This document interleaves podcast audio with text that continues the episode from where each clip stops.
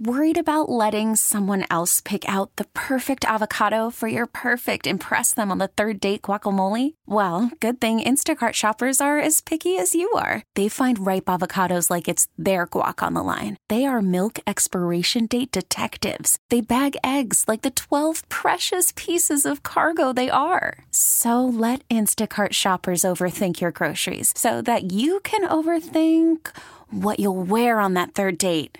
Download the Instacart app to get free delivery on your first three orders while supplies last. Minimum $10 per order, additional term supply. Home and home. Who's Hall of Fame worthy in this class? It is as difficult as I can recall, in particular at the wide receiver and the safety position. It is splitting hairs between some of the all time greats. Let's talk about it with the Hall of Fame voter. Howard Balzer. Howard, great to have you on the program. First, before we get into this class of 2020, how does one become a Hall of Famer? What are the credentials?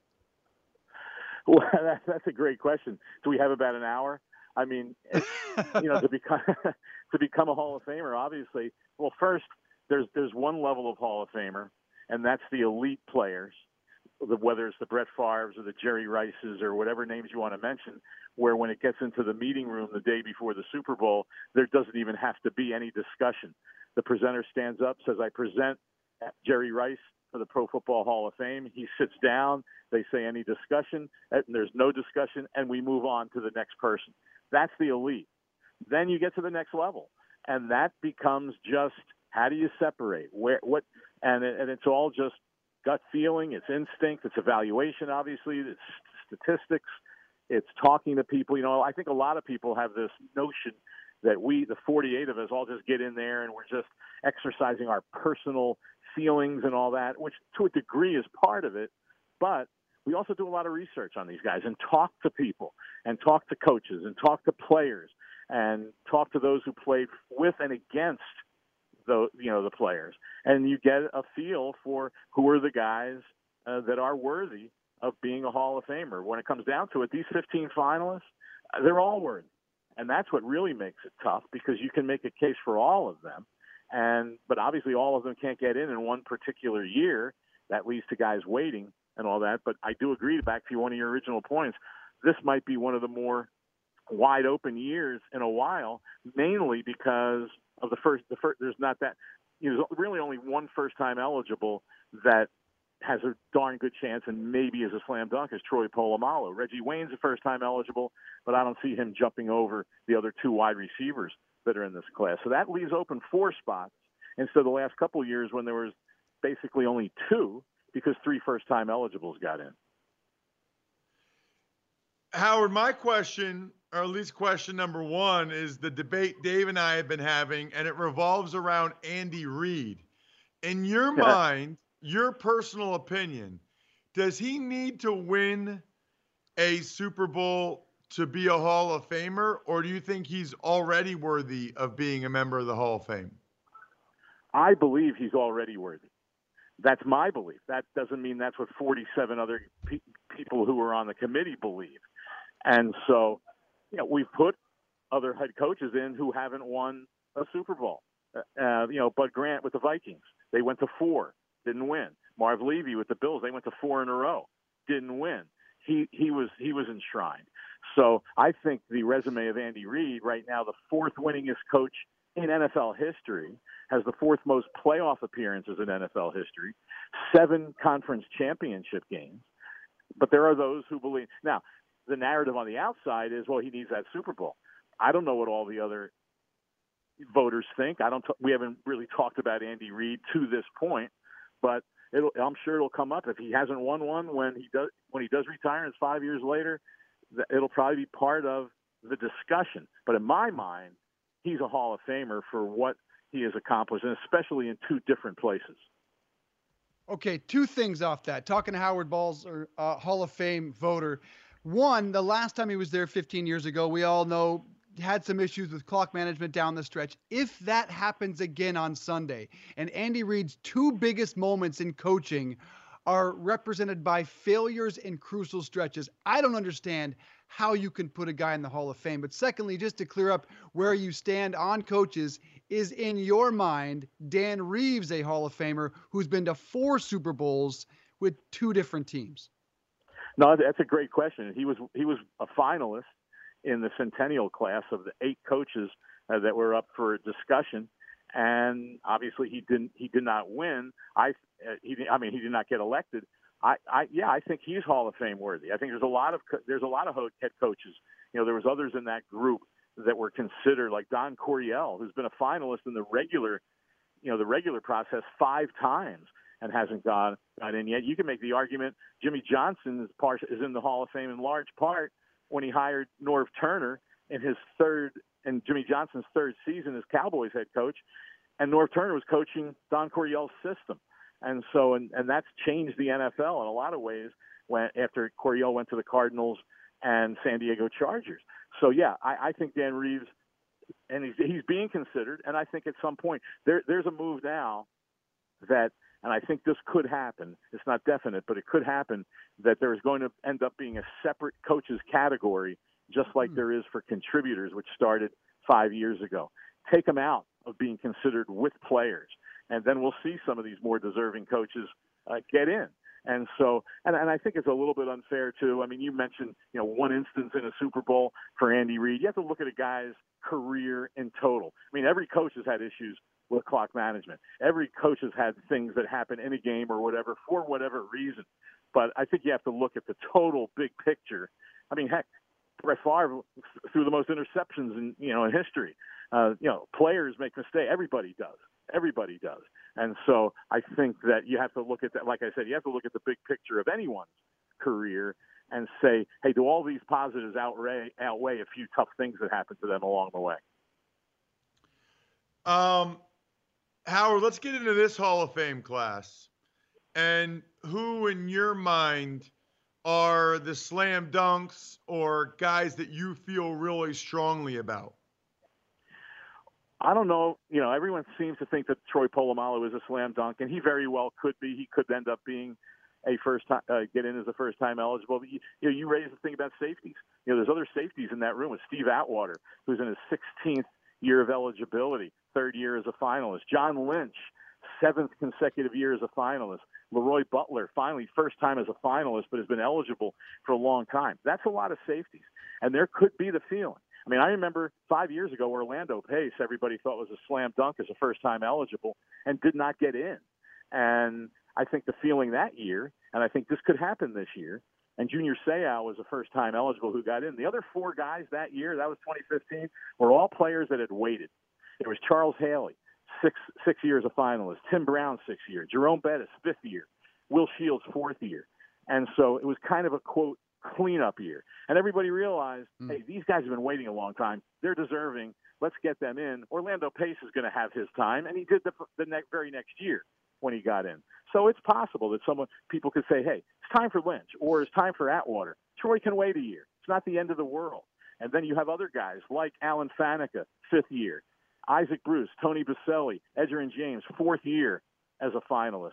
So I, I think there's six guys in there, aside from Polamalu, who've been waiting, you know, a good number of years and have been finalists repeated times that could end up being those other four or five if Polamalu doesn't make it, and it becomes a really good cleanup year for these guys who have been waiting. So there's six guys for four or five spots.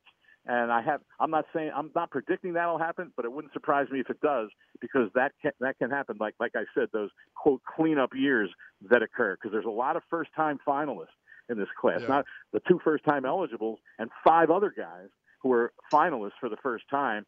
I'd be surprised to see one of them jump over guys who have been finalists, you know, quite a few times before really tough to split hairs between Lynch and Atwater, almost identical resumes. Let's talk about the wide receivers quickly because there's three guys again that I believe is kind of splitting hairs that have almost identical statistics. Where do you lean in terms of Isaac Bruce, Reggie Wayne, Torry Holt? Feels like it might be Bruce's turn.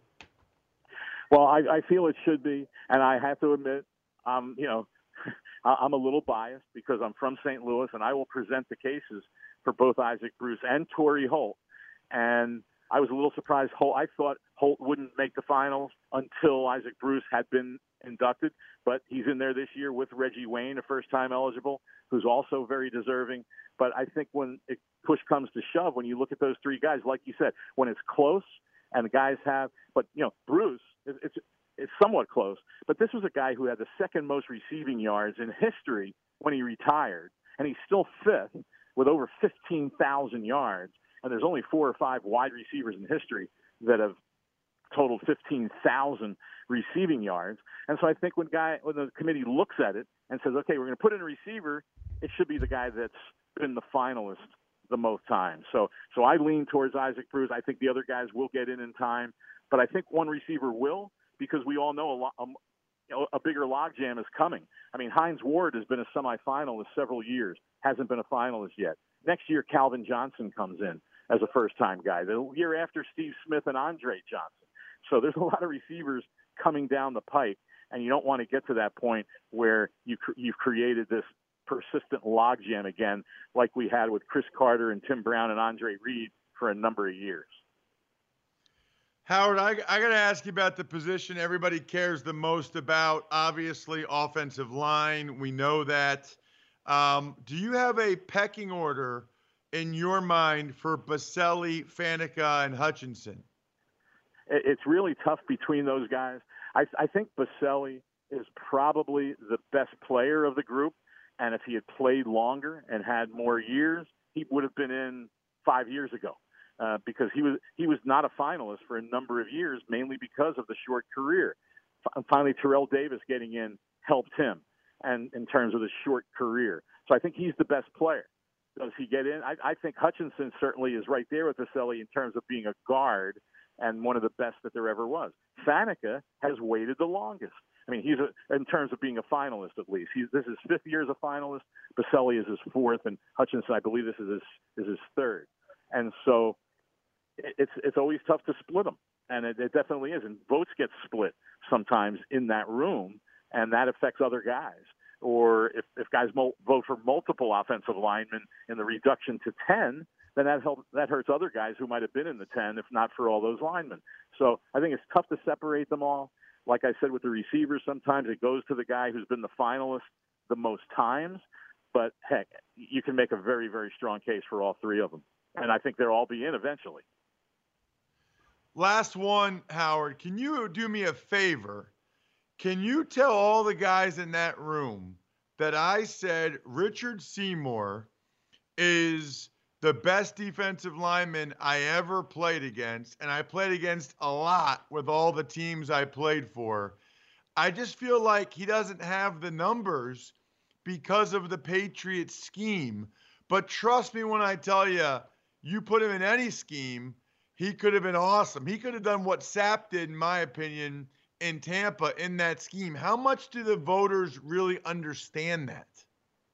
No, I, I think they do, and I think it all comes out in the discussions, and that's what's so great about the discussions. And you get other people like yourself and whoever talking about a player like Richard Seymour. I think another guy you can kind of put in his group, and is is is um, uh, Bryant. All of a sudden, I'm blanking on his. Uh, I can't believe I'm blanking on his first name from the from the 49ers, and he this is his first year as a finalist and he's been eligible uh, for you know for a long time and he's in that group. He's like that because he, he defensive tackles most of the time don't get numbers. So I think we all understand that. But I think one thing we have to realize too, guys, is this. I think sometimes everyone doesn't realize just how hard it is to be a finalist, just to be a finalist. So there's the respect for those guys and, and Richard Seymour because he is a finalist. And so that's you know that's a big key, but I think it's lost in it in it sometimes because, like I said, it's hard to be a finalist. But yeah, I think we all understand it. It comes down when everybody votes, and there, like you said, like we've been talking about, there's kind of a pecking order. So I'm sure that he will continue to be. If he doesn't get in this year, he'll continue to be in this in the discussion. And one of these years, he's going to get. He's go, he's going to be in. I know it's hard for these guys to wait, but as we know, every year there's ten disappointed people when the voting gets announced. It's going to be a fascinating weekend in that regard. Howard Balzer, Hall of Fame voter, really appreciate you coming on the show. Very interesting discussion. Thank you. My pleasure, guys. Take care. Enjoyed it.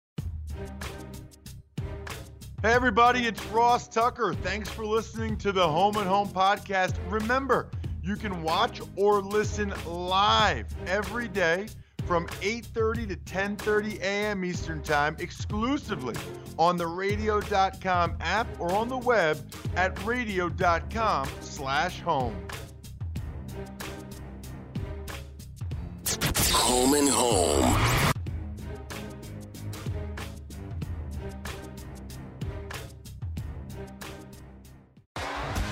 T-Mobile has invested billions to light up America's largest 5G network from big cities to small towns, including right here in yours.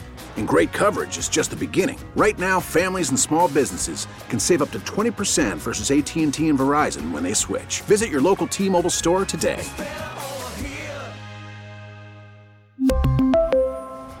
Plan savings with 3 lines of T-Mobile Essentials versus comparable available plans. Plan features and taxes and fees may vary.